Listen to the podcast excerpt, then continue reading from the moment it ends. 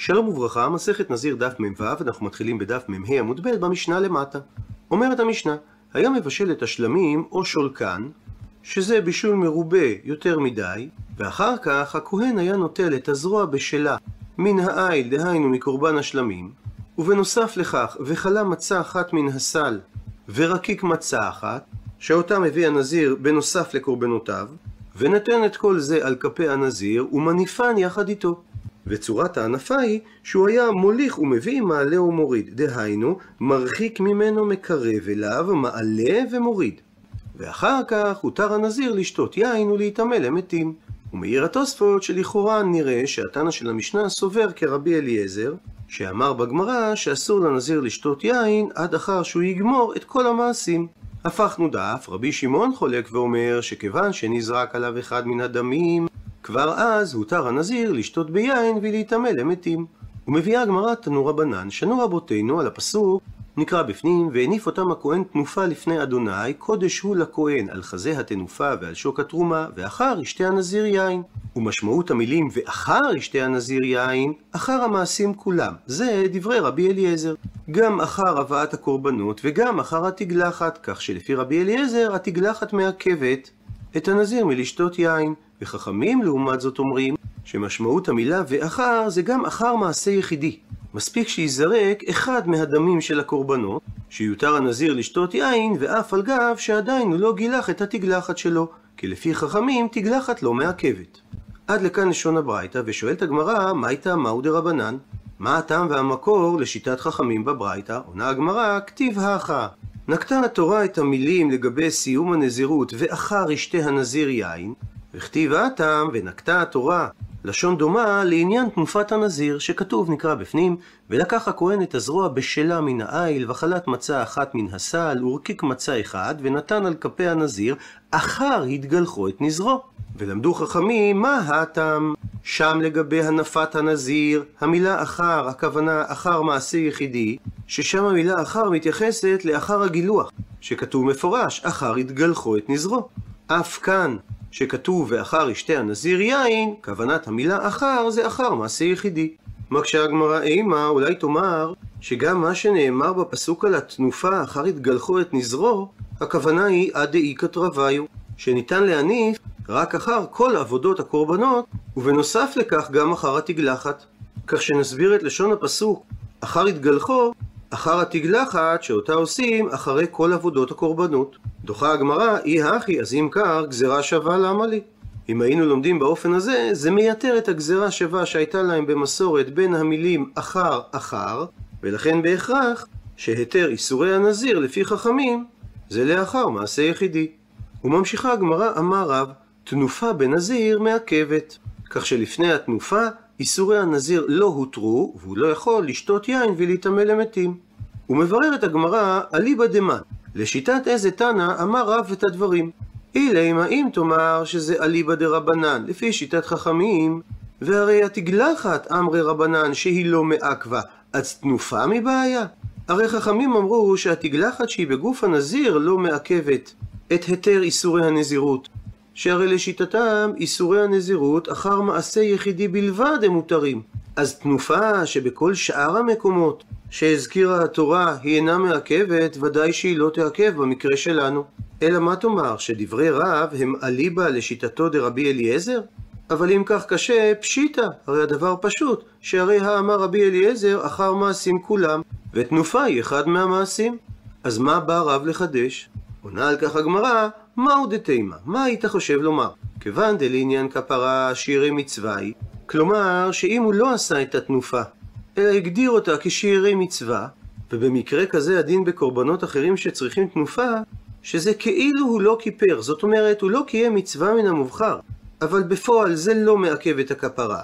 אז הכא נמי, אז תגיד גם כאן, שאי קיום התנופה לא תעכב את היתר איסורי הנזירות. כמה השמלן, לכן בא רב להשמיע לנו, שלפי רבי אליעזר, התנופה נחשבת כמו שאר הדברים שמעכבים את היתר איסורי הנזירות. הפכנו דף, מקשה הגמרא, ומי מעכבה? האם התנופה מעכבת את היתר איסורי הנזירות? והתניא, והרי שנינו בברייתא על הפסוק נקרא בפנים, זו תורת הנזיר אשר ידו קורבנו לאדוני על נזרו מלבד אשר תשיג ידו כפי נדרו אשר ידו, כן יעשה על תורת נזרו. ונקטה התורה את המילה תורת הנזיר כדי ללמד בין שיש לו לנזיר כפיים, בין שאין לו לנזיר כפיים, כך שהוא לא יכול לקיים את מצוות התנופה, אין הדבר מעכב, ויותרו לו איסורי הנזירות, הרי שבניגוד לדברי רב, תנופה אינה מעכבת. דוחה הגמרא את הקושייה בשאלה נגדית, ואלא הדתניא, כיצד תסביר את הברייתא הבאה שאומרת על הפסוק זו תורת הנזיר בין שיש לו שיער בין שאין לו שיער? ושואלת הגמרא, הכי נמי דלא מעכבה? האם גם את הברייתא הזאת, בדומה לברייתא הקודמת, תסביר שתגלחת לא מעכבת? והתניא, והרי יש תוספתא אחרת שאומרת לגבי נזיר ממורת, שזה נזיר קרח שנשרו כל שערותיו, בית שמאי אומרים אינו צריך להעביר תער על ראשו, ובית הלל אומרים צריך להעביר תער על ראשו. ואמר אבינה, מהי הכוונה אינו צריך להעביר תער על ראשו לבית שמאי? הכוונה במילים אינו צריך שאין לו תקנה. זאת אומרת שהוא לא יכול לקיים את מצוות התגלחת. אז אם נאמר כדעת רבי אליעזר שתגלחת מעכבת, הנזיר הזה יישאר באיסורו לעולם, ואם נאמר כדעת חכמים שתגלחת אינו מעכבת, אז איסורי הנזירות יותרו לו, לאחר שהוא יביא את אחד מהקורבנות, רק שהוא לא יכול לקיים את מצוות הגילוח. הוא מדייק את הגמרא מדברי רבינה, הא, לבית הלל יש לו תקנה, שאף על פי שאין לו בכלל שיער, בכל זאת יש לו תקנה על ידי העברת תא על ראשו הקרח. ומכאן הוכחה שהסבר הברייתא, שזו תורת הנזיר בין שיש לו שיער בין שאין לו שיער, זה לא לומר שתגלחת אינה מעכבת, אלא להפך, שתגלחת מעכבת אפילו נזיר קרח, ולפי בית הלל, הוא יכול לקיים את התגלחת על ידי שיעביר תער על ראשו. וכך גם הסבר הברייתא הראשונה, זו תורת הנזיר בין שיש לו כפיים בין שאין לו כפיים, שמצוות התנופה מעכבת, ונזיר שאין לו כפיים, יניף את חלקי הקורבן בזרועותיו. ועל פי ההסבר הזה, לא קשה על מה שאמר רב, שהתנופה מעכבת. הוא מסיים את הגמרא, והיינו, הלימוד הזה תואם למה שאמר דרבי פדת. דאמר רבי פדת, בית שמאי ורבי אליעזר אמרו דבר אחד. בית שמאי כפי שאמרנו, שאין לנזיר תקנה הואיל ואין יכול לקיים בו מצוות גילוח, ושואלת הגמרא, למה התכוון רבי פדת שרבי אליעזר אמר כבית שמאי? עונה הגמרא דתניא, שכך שנינו בברייתא. אם אין לו למצורע בוהן יד ורגל, אז אין לו טהרה עולמית. זה דברי רבי אליעזר. מפני שחלק מתהליך טהרת המצורע, שכתוב בתורה, ולקח הכהן מדם האשם ונתן הכהן על תנוך אוזן המטהר הימנית, ועל בוהן ידו הימנית, ועל בוהן רגלו הימנית. ואם אין למצורע המטהר בוהן יד ימנית או בוהן רגל ימנית, סובר רבי אליעזר שהמצורע הזה לא יכול להיטהר מטומאתו לעולם. וזה תואם לשיטת בית שמאי לגבי נזיר קרח, שאיסורי הנזירות נשארים עליו לעולם מפני שאין לו תקנה שהוא לא יכול להעביר תער על ראשו. רבי שמעון לעומת זאת חולק ואומר, יניחנו הכהן את דם האשם על מקומו של הבוהן החסרה, ויצא על ידי כך המצורע ידי חובה. וחכמים לעומת זאת אומרים, יניח על הבוהן של שמאל, ויצא ידי חובה על ידי כך. עד לכאן מהלך אחד של הסוגיה, מביאה עכשיו הגמרא לישנא אחרינא אמרלה, יש גורסים את הסוגיה באופן אחר, שאמר רב תנופה בנזיר מעכבת, ושאלה הגמרא אליבא דמן, לפי איזה תנא אמר רב את דבריו. אילי אם הוא אמר את הדברים אליבא כשיטת דרבי אליעזר, אז קשה על רב פשיטא, הרי הדבר פשוט, שהרי האמר רבי אליעזר שאחר המעשים כולם איסורי הנזירות יהיו מותרים. אז פשוט שלפי רבי אליעזר תנופה בנזיר מעכבת. אלא תאמר שרב אמר את דבריו אליבא דרבנן לפי שיטת חכמים? אבל גם על כך קשה, שהרי השתא יש לומר, עכשיו יש לומר לפי חכמים שתגלחת אמרי רבנן שהיא לא מעכבה. אפילו שזה דבר שנעשה בגוף הנזיר, אז תנופה מבעיה? אז האם לא פשוט לפי חכמים שתנופה שהיא לא בגוף הנזיר, ודאי שהיא לא תעכב? עונה הגמרא בקושייה נגדית, ומי לא מעכבה? האם לפי שיטת חכמים תנופה לא מעכבת? והתניא, והרי שנינו בברייתא על הפסוק, זאת תורת הנזיר בין שיש לו כפיים ובין שאין לו כפיים. שעשתה התורה אישור קו, שכמו שנזיר שאין לו כפיים לא יכול לקיים את התנופה, ולכן הוא לא יכול להתיר את איסורי הנזירות שעליו, הוא מסביר התוספות שנתפס בעמוד הקודם, שיש כלל שאומר שכל שאינו ראוי לבילה, בילה מעכבת. שכאשר יש לנו תערובת של מספר חומרים במנחה, ובדיעבד לא צריך לערבב אותם, בכל זאת, אם יש מניעה טכנית שאי אפשר לערבב אותם, אז הבילה כן מעכבת. כך גם לגבי נזיר שאין לו כפיים, והוא מנוע מלקיים את התנופה, הרי שתנופה מעכבת בו. ומההשוואה של הברייתא בין נזיר שיש לו כפיים לנזיר שאין לו כפיים, משמע לפי חכמים שתנופה כן מעכבת. ומנסה הגמרא לדחות את הקושייה הזאת, ואלא דתניא, אז כיצד תסביר את מה ששנינו בברייתא, זו תורת הנזיר בין שיש לו שיער ובין שאין לו שיער. הכא נמי דמעכבא? האם גם את הברייתא הזאת תסביר שנזיר קרח שאין לו שיער, אי היכולת שלו להתגלח תעכב את התרת איסורי הנזירות שעליו? והתניא, והרי שנינו בברייתא, נזיר ממורת, קרח שאין לו שיער, בית שמאי אומרים אינו צריך להעביר תער על ראשו, ובית הלל אומרים צריך להעביר תער על ראשו. הרי שלפי בית הלל, מספיק לקיים מעין מצוות תגלחת, שעל ידי שהוא יעביר תער על ראשו הקרח, הוא יכול להתיר את איסורי הנזירות. ובאותו אופן תסביר גם את הברייתא לגבי ההשוואה בין נזיר שיש לו כפיים לנזיר שאין לו כפיים. התכוונה הברייתא לומר שנזיר שאין לו כפיים יניף את חלקי הקורבן והחלות בזרועותיו, מה שאומר שתנופה לא מעכבת. וחוזרת השאלה, כמי אמר רב את דבריו? דוחה את הדברים, אמר רבי אבינה, מהי הכוונה צריך לבית הלל? הכוונה שגם כאשר הוא קרח הוא צריך לעשות תגלחת, ואין לו תקנה, מפני שבפועל אין לו שיער לגלח.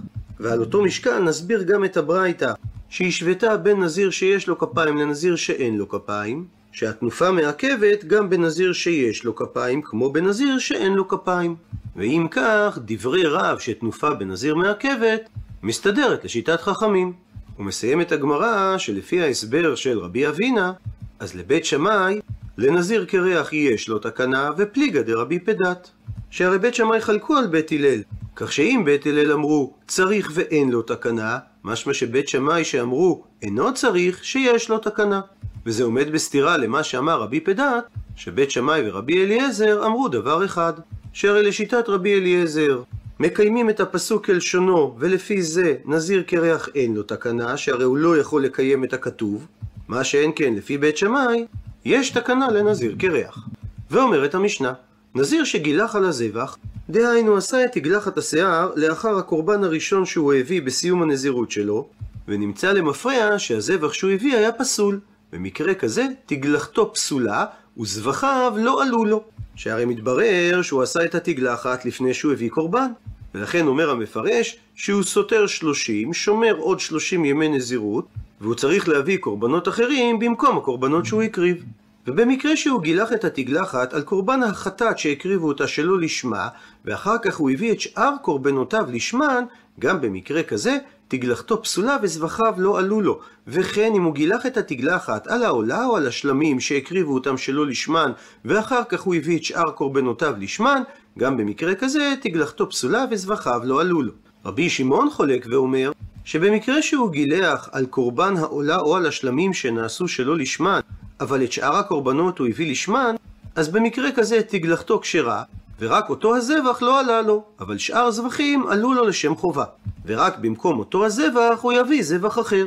והסיבה לדבר, שהרי שנינו שכל הזבחים ששחטן שלא לשמן כשרים, אלא שלא עלו לבעלים לשם חובה.